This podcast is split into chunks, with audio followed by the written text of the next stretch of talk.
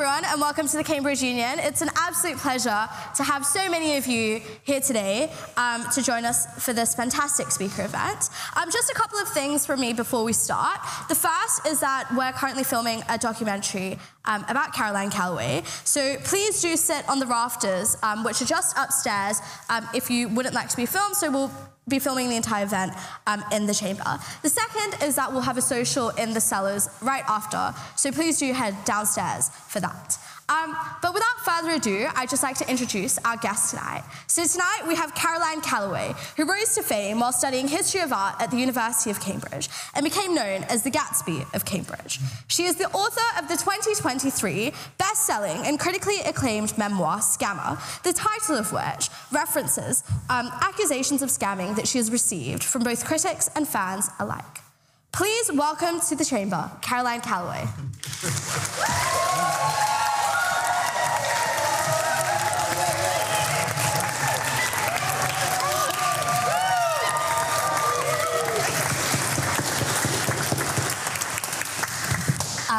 it's an absolute pleasure, like I said, to have you. Honestly, Um, this is so special for the me. The way this is going to work is like most of our other speaker events. For those of you who might be new here, um, we're just going to have a mod- uh, quick 30-minute kind of conversation Q&A before I hand over to the audience um, for your opportunities to ask Caroline questions as well. Um, but to begin with, I think the question on everyone's minds um, is why the Cambridge Union? Why now, right? I mean, you when you moved to Florida, you threw away your passport. You said you weren't going to move anywhere. Well, allegedly. It's actually, uh, I found out it's a federal offense to destroy a U.S. passport. So allegedly, I Allegedly, threw, allegedly. threw my passport in the ocean. Um, but I guess the question then is when I sent you that invitation a couple of months ago, why kind of say yes and accept it? I feel like the only people who reject coming to the Cambridge Union are the same activists who like reject a knighthood. Like there is a, a slim part of celebrities that see it as offensive, but the vast majority, especially the Cambridge students, like I mean, your Wi-Fi password is Stephen Wi-Fi. Stephen Fry has been here like fucking 50 times.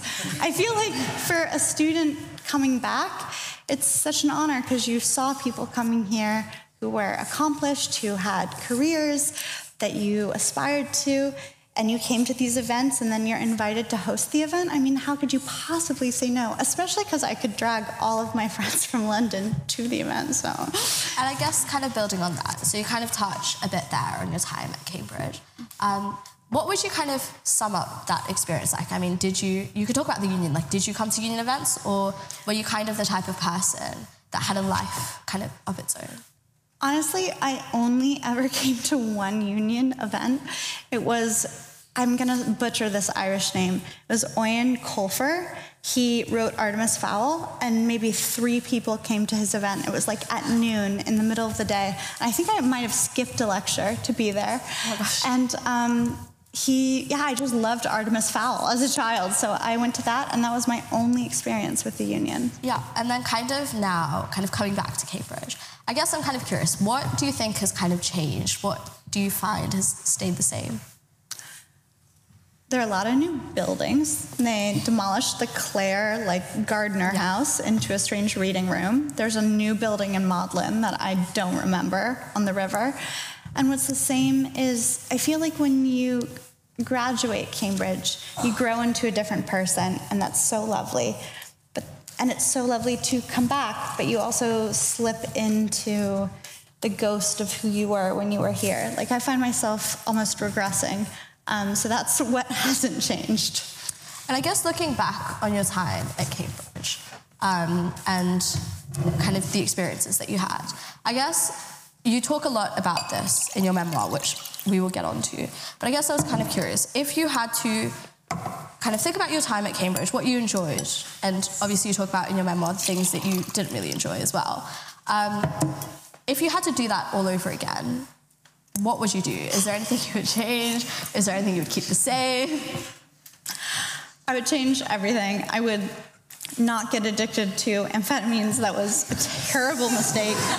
Uh, like zero out of five Yelp stars would not recommend to a friend. It was so bad.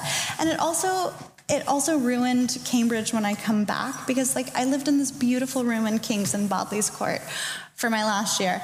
And when I punt past it or even just like walk past it going through Kings, all I think about is just just being so high on Adderall, like clipping my fingernails down to the quick until they bleed and like rearranging my like Spotify playlist. And I wish that I'd spent my time in these beautiful castles healthier. There's so much I would have changed. And I guess this is something, obviously, your addiction is something that you talk about um, in your memoir. But I think, and coming on to this, I think the types of things you talk about in your memoir, right? I think they're kind of different in that they are quite a radically honest picture of who you are. Thanks. And you talk about the good things, but you also talk about Yeah. um, the bad things as well. Um, and I guess touching on that, is that like, is that something you decided that you wanted to do in terms of you wanted to tell the entire story? Or did you find yourself kind of picking up memoirs and reading them and kind of seeing what you liked and what didn't really stick? Yeah, when I started at Cambridge, I really, I, I've always felt like the moment that I learned what write, a writer was, was like the moment I wanted to be a writer. And like the moment I learned what a memoirist was, was like the moment I wanted to like be a memoirist. Like learning those words and wanting to be that thing were like the same memory for me. And so I always knew that I wanted to do that at Cambridge. And so going here, I just felt like I was com- completing something in a strange way. Yeah. And I guess with that, and this is something I think comes really clear at the start of your memoir, you kind of make this distinction between Caroline Calloway, the character, in terms of Caroline Calloway, the person. And you talk about there are certain things that you did because Caroline Calloway, it just seemed like the type of thing Caroline Calloway, the character, would kind of do. I know it's tough to remember, but there really was a time on the internet where like the standard Instagram post was like an aerial shot of avocado toast. Yeah. And you would like put the Valencia filter and then like the caption would just be hashtag Valencia.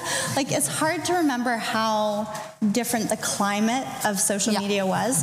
And when I was making my brand in 2013 and 2014 and 2015, I felt like I was really radical. I was like writing about how I missed my boyfriend in New York. I was meeting this new boy in Cambridge, and it felt like the radical frontier of vulnerability on social media. And obviously, looking back on it now, compared to like what people share about, gosh, everything on social media, it, it seems really fake and. Um, plastic. But the truth is, at the time, I was being as vulnerable as I could to my audience. And the truth also is that I hid all the darkness in my life. Um, it's tough because one part of me thinks, like, you don't have an obligation to share that. Like, if you really are going through something terrible, you don't have to post about it on social media. But part of me also feels so much regret for I don't know, even, I don't know, people come up to me and they're like, I applied to Cambridge and went to Cambridge because of your Instagram. And I'm like, oh no, that wasn't even my real life. And I, it's, it's tough to reconcile those two feelings that you don't owe the truth, but like I regret not giving more of the truth. And I guess, what would you say when, especially to someone who might be writing, um, or even thinking about writing about themselves and writing a memoir? What would you say is kind of a good guiding principle of like what you do share and what you don't? That's a great question. Okay, on the internet where people can comment, this is uh, actually like the first question that I really know the answer to. On the internet, do not share anything you're not ready to be criticized for. Like if you cannot, if you're not stable enough in that vulnerable moment that you're sharing and you know what happened and you know how you feel about it, do not share it. The comment section will send you on a rocky, wild road. But when you're writing, for a book, something that's not shared so much. I really think that you should write as if you were dead. To just write like you have already died and there'll be no consequences for what you say, and that you should just say the most honest, like you should walk along the ocean floor of like the truth of what you feel. I guess talking like the thing about writing as if you were dead, right? So looking back, Is a Kate Zim- Zimbino quote? Where as well? It's a Kate something quote. but writing as if you were dead, um, and then kind of looking back at Scammer, and then looking at the books that you do want to write in the future. What's the legacy that you, you like you would say you want to leave behind? Okay, this is a great question, and I'm so glad you asked it. okay, amazing. So here's the plan. This is my second time speaking at the Union. The first time was over Zoom. It was very Timothée Chalamet hosting SNL the first time. It doesn't really count, but like this, he recently hosted it the second time, and he was like, "Finally, I'm here in person," and that's very much how I feel about speaking at the Union for a second time. I, what I want my legacy to be is that I, you know how there's certain characters like, I don't know, like Andy Warhol or Elizabeth Wurtzel or Oscar Wilde or Cat Marnell or just P- Julia Fox Yeah. or people who are just, they've never been seen before. Like, I want to wrap up strange American wonder and British castles and intense suicidal depression and just the n- nastiest details of mental illness and the most beautiful sentences and riverbanks and castles for the second time and because the castles are very important. And i just want to wrap them into a person and flowers flowers in the hair. I didn't have enough time. It's actually been a crazy day. I can't even get into it.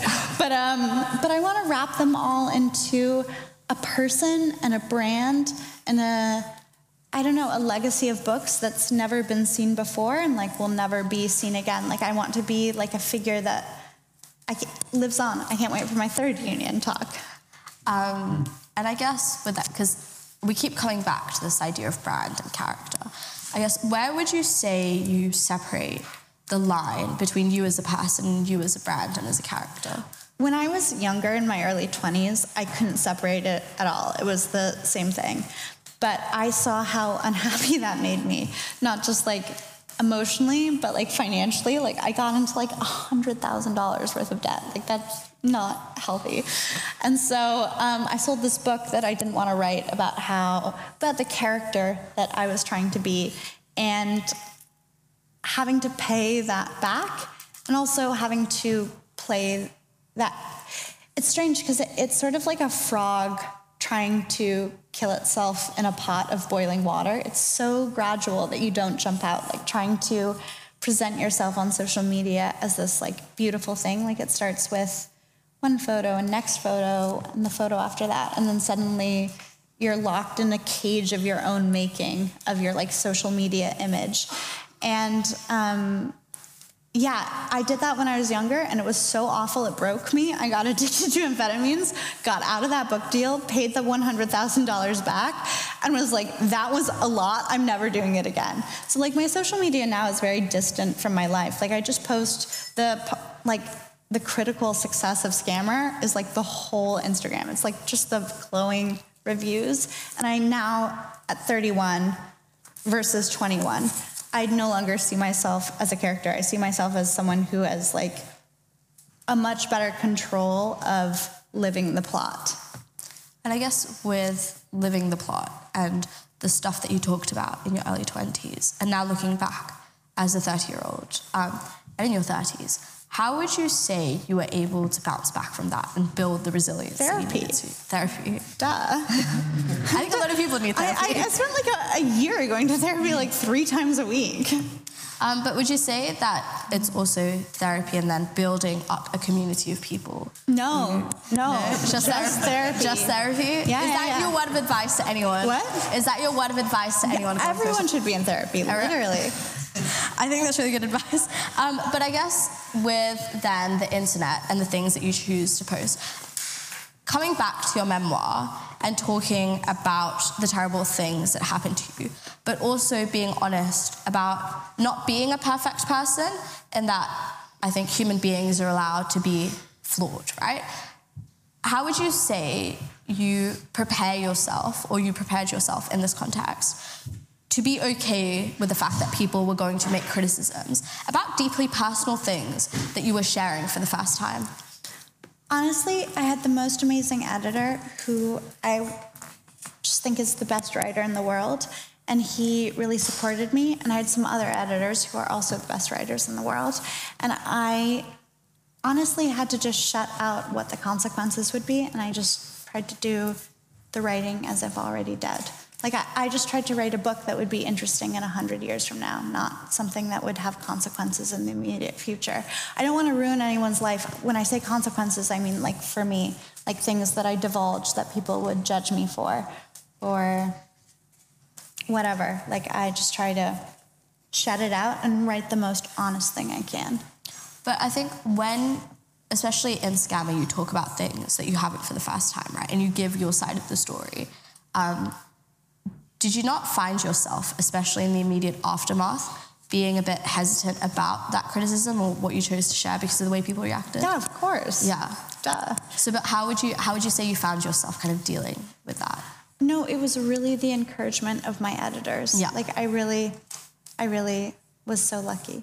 Did you ever find yourself having to like shut off your phone and kind of stay away, or did you? Did I, you? I, I've quit Instagram like twice for 18 months. Once when I was like getting help for Adderall addiction, and then once after just like writing scammer. Like I just, I unfollowed everyone. I left Instagram and I just, I just, like, I don't have a feed. Like I, Yeah. I can't even access that if I wanted to. And I guess delving into some of that criticism, I think one of the things that stands out, and you talk about this previously, is you get a lot of criticism for the character that you've built, right? I think a lot of people love you, a lot of people also really dislike you. Would you say that a lot of that criticism is because of the fact that you are a woman? Would you say that you would get this this character, right? If you packaged up this character and it was a man that inhabited this character, would you say that you would still this character would still get the same sort of criticisms? Or do you think there's an element of it of that it is because a woman? I definitely think that a young man publishing a book, a young up and coming man at Cambridge would not be so pressured to make their plot in their late teens and early 20s about finding a wife at Cambridge in the same way that I felt pressured to make myself mainstream marketable by making it about my relationships and things that like mirror rom-coms. But other than that, I feel like there's just a the same I get the same sexism as everyone else. It's not special. Yeah. And how do you think, kind of, especially when you're writing something like this, right? Um, and the fact that maybe a man wouldn't get the same criticisms, does that make you reconsider like anything that you write, or do you do you just see I do it not write for straight, straight men. Yeah. I only write for the girls and the Yes. gays. So Yeah. they're just like they're not even like Yeah. on my radar. Like it's just the girlies and the gays that I make art for. Um, and the other kind of criticism that I wanted to delve into, and I think this is especially the case because of the audience that we're in. Um, I think when, so in Scammer, you talk about the way that you got into Cambridge, right? I think I have a couple of questions on this, but I think the first one is why Cambridge of all places? I mean, why not Oxford? Isn't that more British and more Yeah. prestigious? I feel like Cambridge is very much the Harvard of Yeah. England in the sense that it's more sciency, it's more quiet, it's more Yeah. I, I don't know, straight laced. Yeah. And Oxford is very Yale. It's near New York. and There are weird parties. Um, I know this is this is so silly. Yeah. But I really chose Cambridge because my father, when I was little, always said, like, I can't wait to visit you in Cambridge someday. But he meant American Cambridge because he went to Harvard. Yeah. So that's and I genuinely picked it because it just sounded more like Caroline. I swear to God. I think, well, I'm, I'm biased. I chose Cambridge too. What? I chose Cambridge too, but Yeah. I guess like reading um, in your memoir, it's so much of Cambridge is I kind just of shadowed. it, it also felt like when I said earlier that learning about like what a writer was and what a memoirist was was the same moment that I decided to be that. I also felt that with Cambridge. Like as soon as I learned about what this was, I was like immediately yes. I, I don't need. To hear, I've heard what I needed to hear, and immediately yes. And then thinking about, you read, I mean, you read history of art, Mm-hmm. um, but you always seem to, especially, especially reading your memoir, know that you wanted to be a writer at a very young age. So I guess why choose history of art over Because English? I knew that um, writers nowadays need to have a social media presence. And I really thought that learning about composition and what the human eye is drawn to, and just being bombarded by the best images in the world. I thought that would really help me. Um, I thought one, I would like it. I just, I just love it. It was fun and it was pleasurable, and I loved the beauty. And the other thing that I liked was that I felt like if I learned how to write at Cambridge, they would make me into some strange British author that I didn't want to be. And I knew what my voice was, and I didn't want it infected by the English course here, which is wonderful for people who are want that, but it wasn't for me. And I wanted art history, and I wanted to see the images. I wanted it to help my brand on social media. I wanted to make me happy because I'm so rarely happy, and I wanted um, it to help me on social media. Um, and I guess, with aside from the way that art history helped you with composition um, and understanding the human experience, what do you think specifically being at Cambridge helped you in the way of writing um, and setting up this character? It, it, was everything. Like honestly, if I had been rejected, I probably would have just like moved here and made friends. Yeah. Like I just really, I know this sounds insane. Truly, I do. And I, if I think it sounds insane, I can't even imagine how it must feel for you guys to hear this. But I've just always felt like my purpose was to make these books, these renegade books about Cambridge. And I've just never felt like I would be of service in any other way. I just always felt like this was the way I was going to make something important. And I just never doubted that. It's so strange. It sounds strange to me, so I know it's weird, but it's genuinely how I feel. Um, and with the way that you got into Cambridge, I think a lot of people here would say that it was quite a controversial way that you got into Cambridge, um, even though you were really determined to get it, right? Um, and I guess thinking about that, I know a lot of people online talk about you getting your degree taken away, and that's up for debate. I don't think anyone here they do is up online. Yeah, some people say I, I Ooh. like I was reading about it. Really? Where? Yeah. Well, I think it's what, like what would your response be to people that say that you shouldn't have a degree from Cambridge? because you photoshopped your grades? All right, well, first of all, I got a 2 2 and not a third. so let's just start with that. But um, I also got a 50.0, which really shows that I nailed exactly the amount of work I needed to do to not get a third. And I think that is a skill that deserves an Oxbridge degree because it was it was so fucking precise. But um, but honestly, I I think there's so many people who go to Cambridge just to advance their own wealth. They even if they're as as their students, they think they'll do something artsy and wonderful, but they end up just making a job to make ends meet. And I feel like from the bottom of my heart, I am in this just to make art about mental illness and castles, we can't forget that, for other people. And I just, I know that I feel like my Cambridge experience is in service to others. Yeah, and I guess kind of touching a bit on that, right?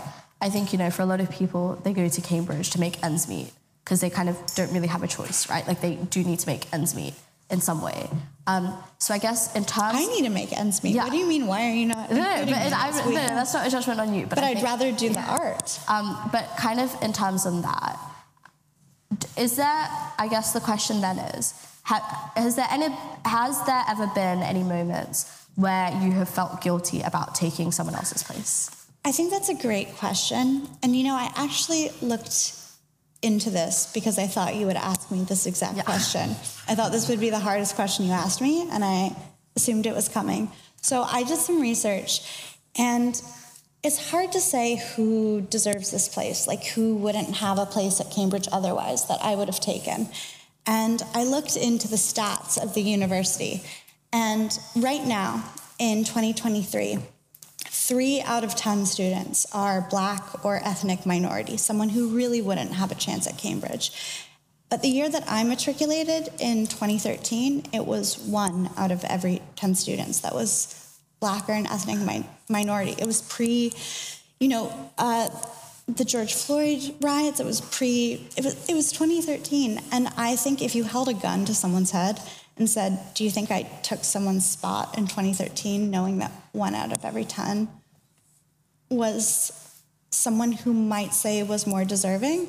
I think most people would say no. And then on top of that, I would say there is no metric who says of what is deserving, even if someone who is unlikely to get a place at Cambridge because it's so classist and it's so sexist and it's so racist. And even though I love it, it's sort of like a, a, a long term partner for me. Like, if you love someone, you really want them to grow and be better. Like, you're not above criticizing them, but you still love them.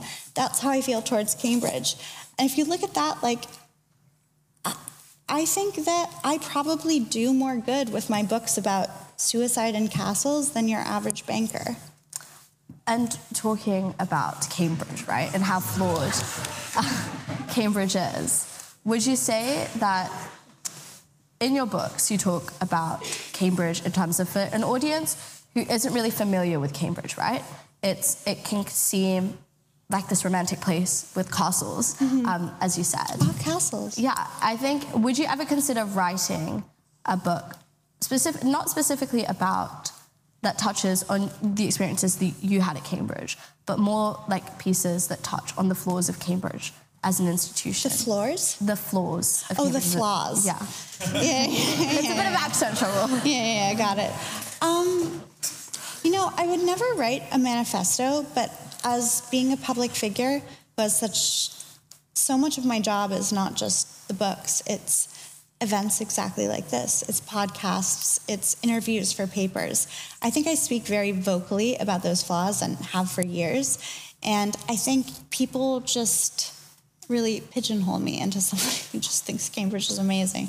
Because I do say castles a lot. I mean, they're not wrong. Like, I am often saying castles, but I do talk about the fact that, like, did you know Cambridge, they like put on their stats, they're like, we're 50 50 men and women. But the way that that works, and I hope this makes it into the documentary, is that the way that this works is that the there are some colleges that are only women, and most of those colleges are underfunded. They're lower on the Tompkins table. They're farther away from the center of town. And so you have these colleges that are like 100% women to offset the really good colleges with the beautiful architecture and the rare books and the libraries, which are like more like 40, 39% women.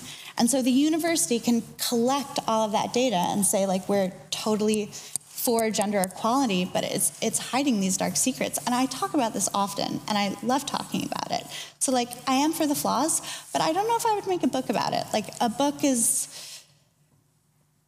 I think I can do more good by talking about it in these sort of situations and on podcasts and on interviews than trying to publish a book taking yeah, Cambridge yeah. down. Like I just don't think it would sell or like make a difference, you know?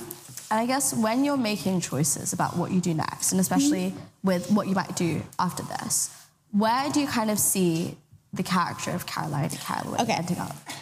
Great question. I'm so excited about this. So when I got to Florida, allegedly, I threw my passport in the ocean. No one knows. There's no way to ever tell. But my passport did disappear because I told myself that I would not leave the God-forsaken state of Florida until I had written one book. And I finished that book and I got a passport to come here. And now my rule is until I finish the Instagram trilogy, which is one book. I don't know if you guys remember, but there was this girl who claimed she wrote my Cambridge captions and that I didn't help at all but I'm going to Taylor Swift the whole thing and re record the album and just publish it under my name because I did all of that myself. Cambridge Captions, a little essay responding to her essay, Instagram trilogy. And then I have seven other what I call day books, books that can be read in a single day that I want to publish um, while in Florida. And that's, and then after that, I'm going to I'll tell you later. Exactly. No, I, I, have, I, have, I have another idea after those uh, 10 day, day books. But I'm just, just going to churn them out and just make these really nice, strange books that you read in a day. Um, and I guess touching on the person that you're talking about, um, kind of in your response, what, how do you, when a lot of people claim a lot of things about you online, yeah. right? Like everyone and I guess this is the same for anyone that interviews you and then writes articles about you. I think this happens a lot with a lot of public figures.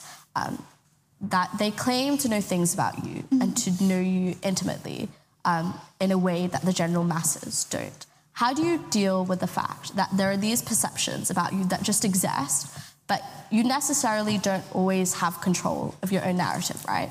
Because of the fact that you are famous. And so there's, there will always be you as kind of a person, but there will always be perceptions that other people have constructed that you are never able to kind of get past. Totally. And my best advice to everyone here is that if you live for the compliment, you'll die going viral as a scam. You really have to have like an inner sense of if everyone's telling you that you're this thing, whether it's on the internet or around you in person, you have to, even if it feels impossible, you just, there's no other choice but to find the inner, like, I feel very weak. Like, sometimes I marvel at the fact that I was able to just like push through it. But you just have to find the inner resources to know that you're not that thing. But then, if you publish a book and it gets great reviews, and everyone loves the book, you also can't attach to those reviews. You really have to be dignified. No, just just separate from it. Yeah. Just totally um, self-contained. And when you see how well loved your book is, right, and compared to how other books that write about your stories may not be as well loved, do you? How do you like separate yourself from feeling so satisfied with everything you've done? No, I actually really lean into how the other books about me didn't do well. And I, um, listen, I'm petty. I'm super yeah. flawed. And I, um, I was happy that other books about me did not do well. And that's, you know, something I'm working on with my therapist. do you think, but would you say that, I mean, is that pettiness something that you would say that you are kind of right in feeling or you deserve that because of kind of how your life transpired after everything that went down? Well, everyone's flawed. I just, I write in my book, I have this line that, like, you know, I, I wanted to be a famous memoirist. Like, that's sort of the, the thing I always wanted. But we want our famous people to be, we want our famous people to be perfect. And we want our our memoirists to be honest. And I think um, famous people being honest is really repulsive. Too. Yeah. Like we want our famous people to be role models, but we want our memoirists to be radically honest. And I think wanting to be a famous memoirist was a really tough goal. And I guess moving, talking about being a kind of famous memoirist, would you ever see yourself writing things that aren't necessarily memoirs or just just general fiction? And if not, why? Someday I'm going to write a fantasy book about Oxbridge. Yeah, that would be really cool. Yeah, I'm yeah. really excited about it. After the 10 day books, I have a whole plan for it. You can tell us more. You can give us the. No, I'm worried some of you will take the idea because it's so good. Some of you know, and do not tell anyone. It's so brilliant. So I'm just gonna keep it to myself. But I guess with some of like some people knowing things about you that other people don't, how do you kind of track what you tell people and what people share about you and what they don't? Is there do you ever find yourself going to your friends and being like, I really need you to not like tell someone sure. what I just told you? Yeah. I like didn't have the documentary film Dinner at the Eagle. Like yeah. I want to chill with my friends for yeah. sure. But do you find yourself like in your close kind of circle, even just when because you're someone that meets a lot of new people every day, right? Like a lot of people love you. Do you ever like see that you like do you ever find yourself not having to share things because you're scared that that will come out and you didn't really have control over that narrative for sure i definitely feel like sometimes like the people that i'm around um, will ridicule me and that is scary but i just push through it that's really good um, and i think we have I think we have about another 15 minutes, so I'm going to throw it to the audience. Okay, great. Some questions. So the way this will work is if you raise your hand, we'll get a mic to you as soon as possible. Um,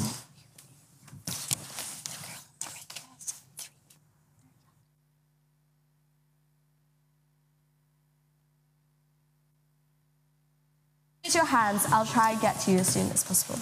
Don't give it to the people yeah. behind you too soon. They're yeah. the ones who are always laughing. Yeah. Um, uh, at the front there. Sorry, I think at the front there, with your hand up. Yeah.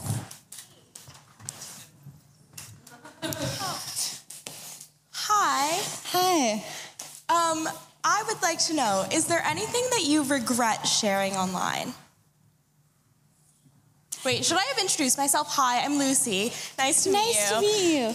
Yeah, I, I, I, regret a lot, honestly. I often say that, like, when I was 21 and in 2000, a freshman here, like first year, in 2013, I shared, like, my boyfriend's face on the internet and I like wrote about our relationship and I really feel like it was like smoking in the 50s like 2013 like we didn't know how bad Instagram was going to be and how it was going to affect our lives or how it would affect the relationship.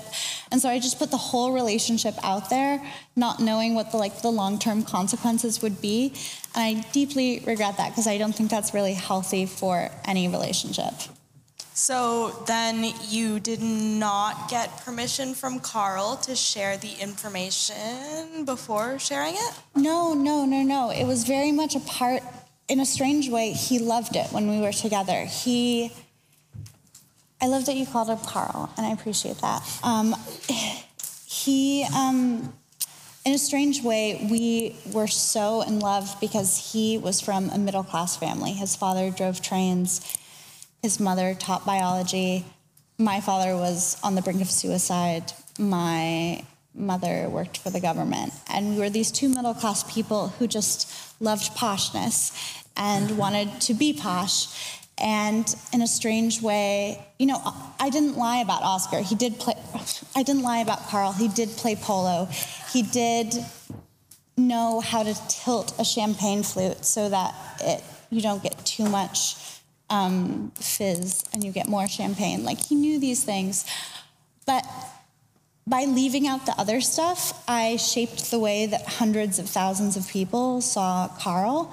And in return, I shaped the way Carl saw himself. And in a very strange way, he loved becoming the person that I wrote. And in many ways, by the time we broke up three years later, he was more the the character that he wanted to be didn't exist unless I was projecting it onto this giant theater of the world.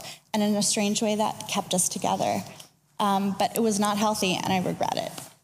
That's kind of tea that you made him into something that he wouldn't have been otherwise. Yeah. Very powerful woman. Yeah, those are my statements.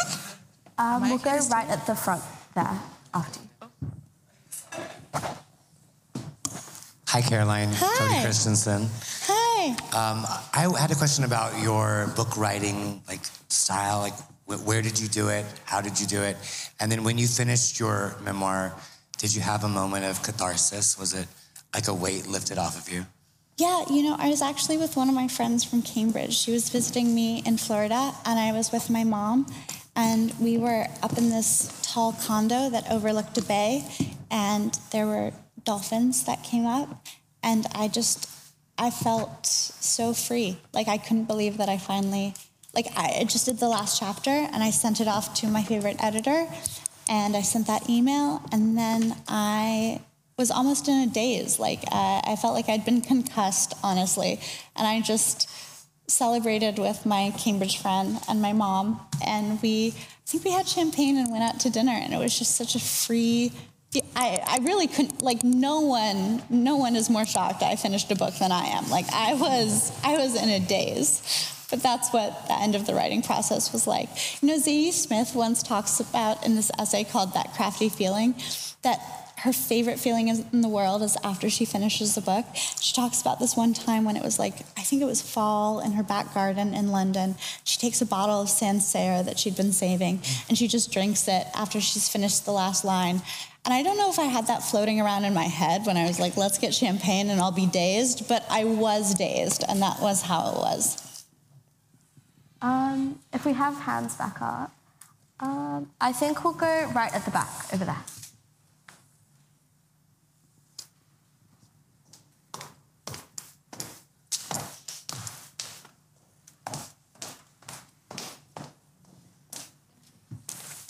Hi. Um, I'm Lena. Hi. Hi. Um, So you've been mired in controversy for a long time. For sure, yeah. Um, I mean, there's a reason why you titled your book Scammer. For sure. Um, but with the publishing of Scammer and with like the positive reviews it's gotten, like Scammer, you are no longer. Um, so I guess like with that, um, how has your perception of yourself changed? Like, how does it feel to have like the institution change its perception of you? Like, I guess like how does it feel to have like achieve this goal that like people thought was sort of like out of reach for you for like a really long you. time? That's such a nice question.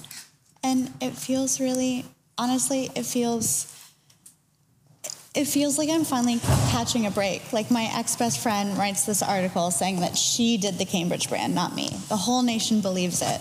Two days later, my dad's rotting body is found, suicide.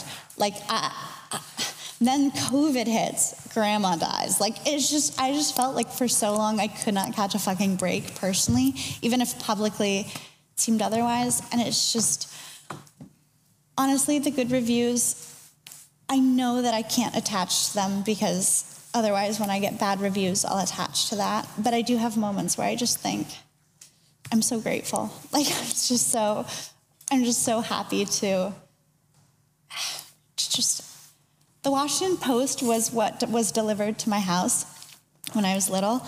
And they called my first book a masterpiece. And they called me a lunatic. And I was like, you are totally correct about both of those things. And it just warmed my scammy heart. So thank you for asking that because it feels good even to answer this question. And I appreciate it. Um, we'll go. There's some over here where the microphone is. Yeah, we could do over there. Yeah, yeah, yeah.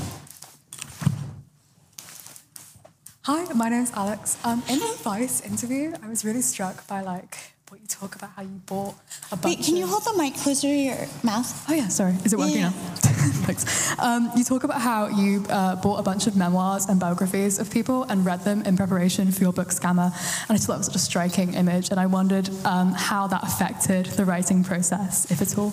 Yes, I would say the number one memoirs that I was reading was Argonauts by Maggie Nelson and In the Dream House by Carmen Maria Machado. I even, and strangely, I was not reading Joyce, but the two things that I reference in Scammer are Joyce's quote about the snow falling faintly and faintly falling, and Carmen Maria Machado's uh, Milky Portal. And they were just strange. I didn't read Joyce, but those were the things that were floating around in my head. I, I, I actually hate Ulysses, so I am just like, I don't even know. That, but that's what was in the mind. It was Argonauts, Machado, and Joyce. Thank you. Oh, oh, and um, Sarah Manguso, who was one of my teachers, and David Lipsky, who were my two teachers at NYU. They were just, their words were, their guidance as teachers were so impactful. Like they were, they were my first good teachers. That's a really great question. Thank you. Thank you. thank you. Um, any hands? We'll go over there.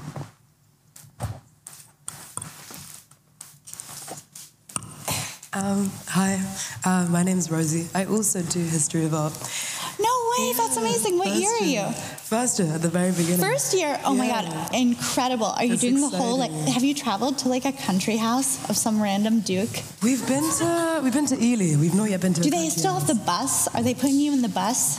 I have not seen this bus yet. No. What- Okay, well it's November. You still might see the bus. Like Fingers it's only been like truly like 6 weeks that you've been here. That's Exactly. crazy. Where are you from? Where am I from? Manchester. Oh, Mancunian. Yeah, yeah, exactly. um, so I've got a question about the question that you prepared for, because I felt like we didn't spend enough time on that.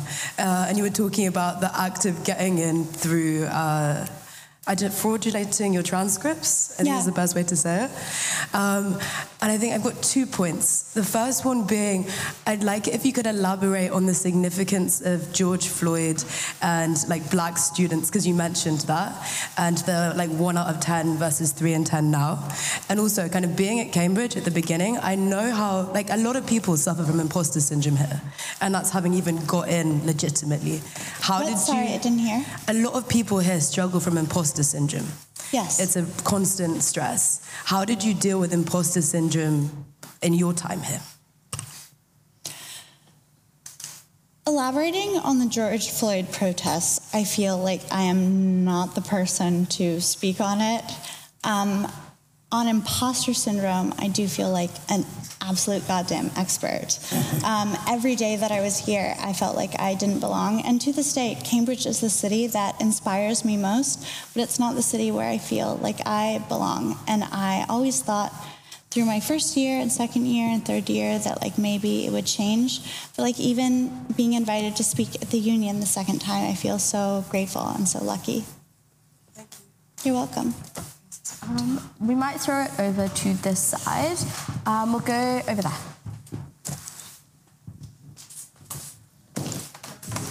Yeah. that way. get them thrown Yeah, so they whisper into that.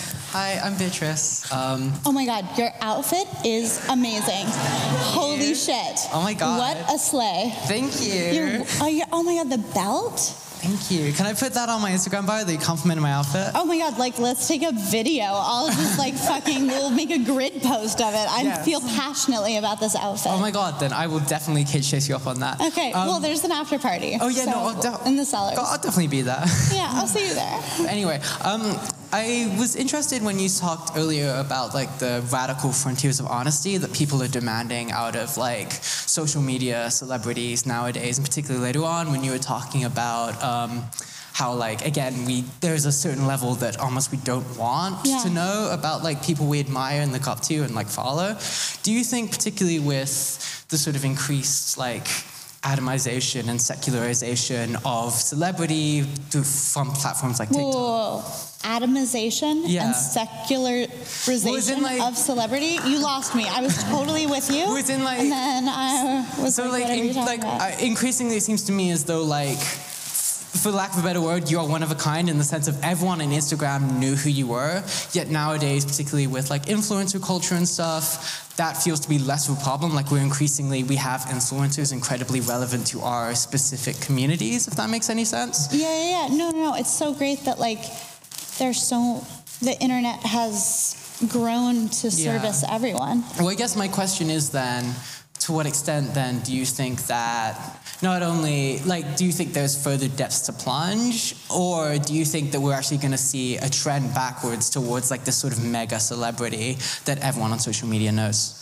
No, I think social media will just grow so that it just. I mean, when I, when I was posting pictures, like it was radical in 2013, and I'm so glad that I was part of that frontier of vulnerability, and I'm so glad now that we're talking about like everything from cancer to divorce to uh, treating wounds to stomas to just trying to think of my like TikTok algorithm and like all the different shit I see. I think that's great and I encourage it and I think it will just grow larger, but like people will find their niche and I think that's great. Yeah. And I love your outfit is the biggest point I want to make. Honestly, I'll take that. yeah, yeah, yeah. In, in conclusion, the outfit slayed. In conclusion, the outfit slays, and that's all that matters. Yeah, at the yeah, that's all that matters for sure. Um, I think we have time for two more questions, so I'm going to let you pick the last two. Okay, why don't we do the one right next to the outfit that slayed so hard? Oh, Thank you. Oh my God, is your outfit about to slay so hard? Uh, Hi, Caroline. Your Them. They look Thank so you so good. much. They're from Good Squish, not sponsored. Um, hi, I'm Claire. Um, I was going to ask, it's an age of do it for the plot, right? What? It's an age of do it for the Yes. plot. I am also guilty as charged. I will definitely do something for the story. Yes. And I'm wondering if you, in a hypothetical sense, could never have been perceived as having done any of the things that you did at Cambridge or never have done them in real time on Instagram. Do you think you still would have lived the life that you lived as you did? And would it have the same power as a memoirist? You mean like if I'd lived it pre-Instagram or in Yeah, a as in if you had lived it in a way no, that I often think that I was born in the right age. Like if I were born in medieval times, I would be like writing about what I did today and like handing it out in the Times Square, being like a small story about my life. Would you like it? It's very good. I really believe in the voice of this writing. Like it would be awful, and I'm. I in the same way that you look back at. Um, for me, I see it most with like women or women of color who really tried to make art but were just suffocated. I, I know I'm just looking at it through a gendered lens, but that's what really speaks to my heart. I just think of the people, the women who weren't allowed to be educated, who weren't allowed to have time to write because they did all the chores, who weren't allowed to like have their writing preserved because they were women and they just like threw it out and it wasn't important. I feel so so so so lucky that I was born in a social media age and I just you know, I often feel like the thing that I want to be most, I say famous memoirist, but like the thing that I actually want to be, I don't know the word for. It's like more performance art for the plot. It's more online than famous memoirist really in capsules and i'm just waiting for the right word. And your friends are filming so hard it's actually crazy. I don't have fans, I just have really supportive friends. Thank are you, so with the documentary people? Like what's happening? no, no I just am chronically online like you. should we do one last Thank you. question? Yes, one last. let's do one over okay well okay. Who let's do this one I need them kicked out the front.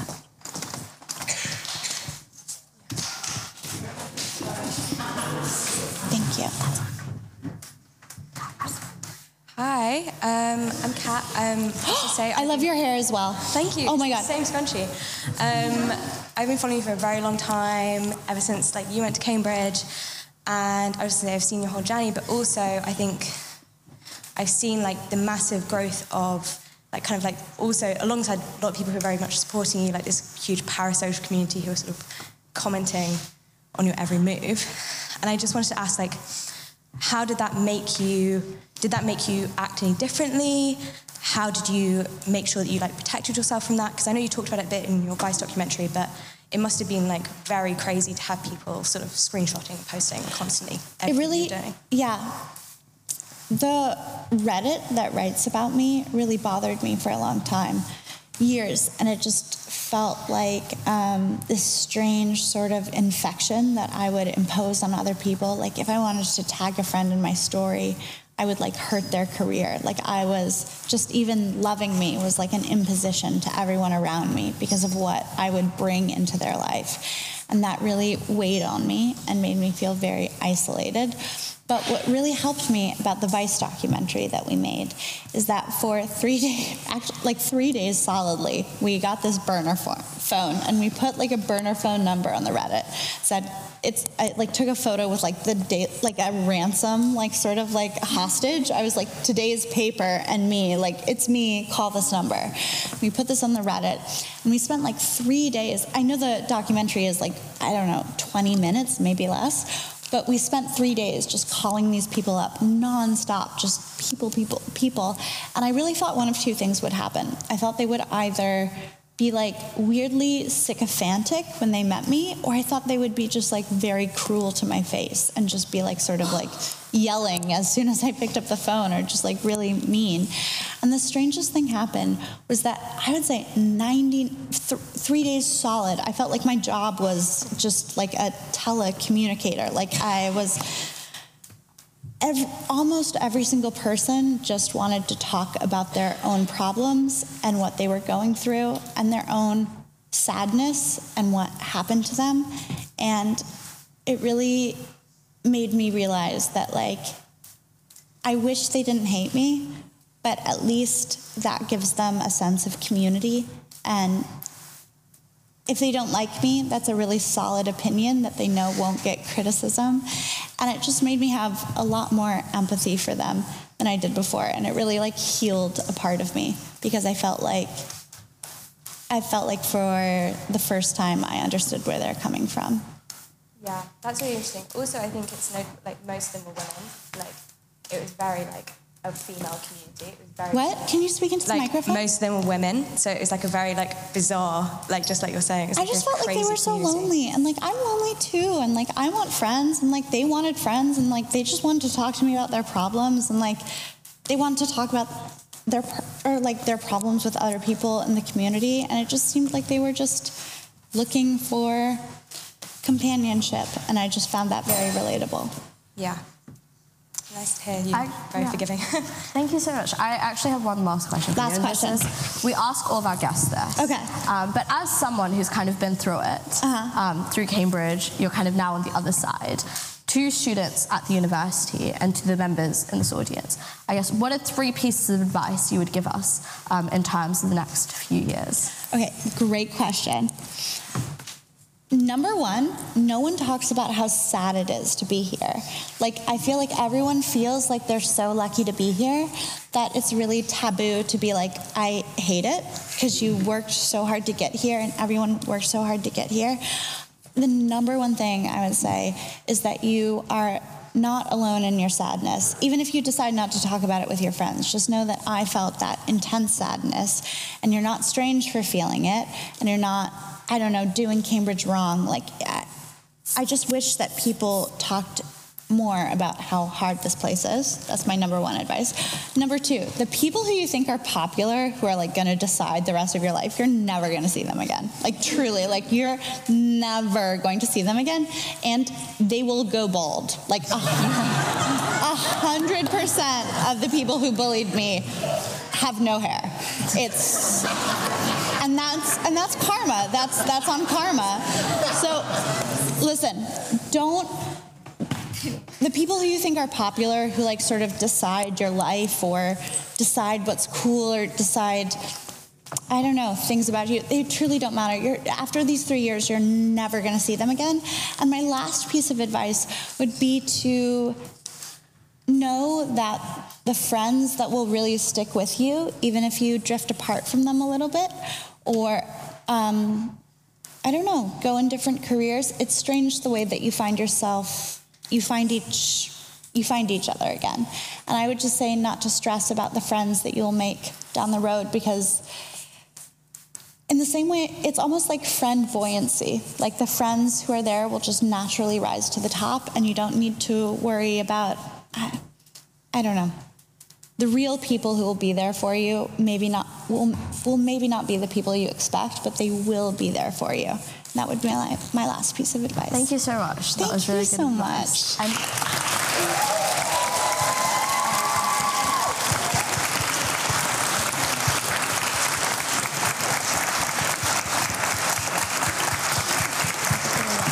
I'm just gonna announce-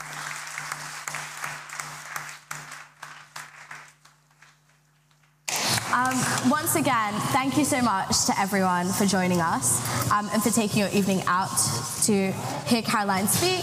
Um, as I had mentioned at the start of the event, we'll be doing a social downstairs in the cellars. Um, Caroline After Dark, that's just all the way. No, no, no, no, no, no. It's not called that. It's not called that.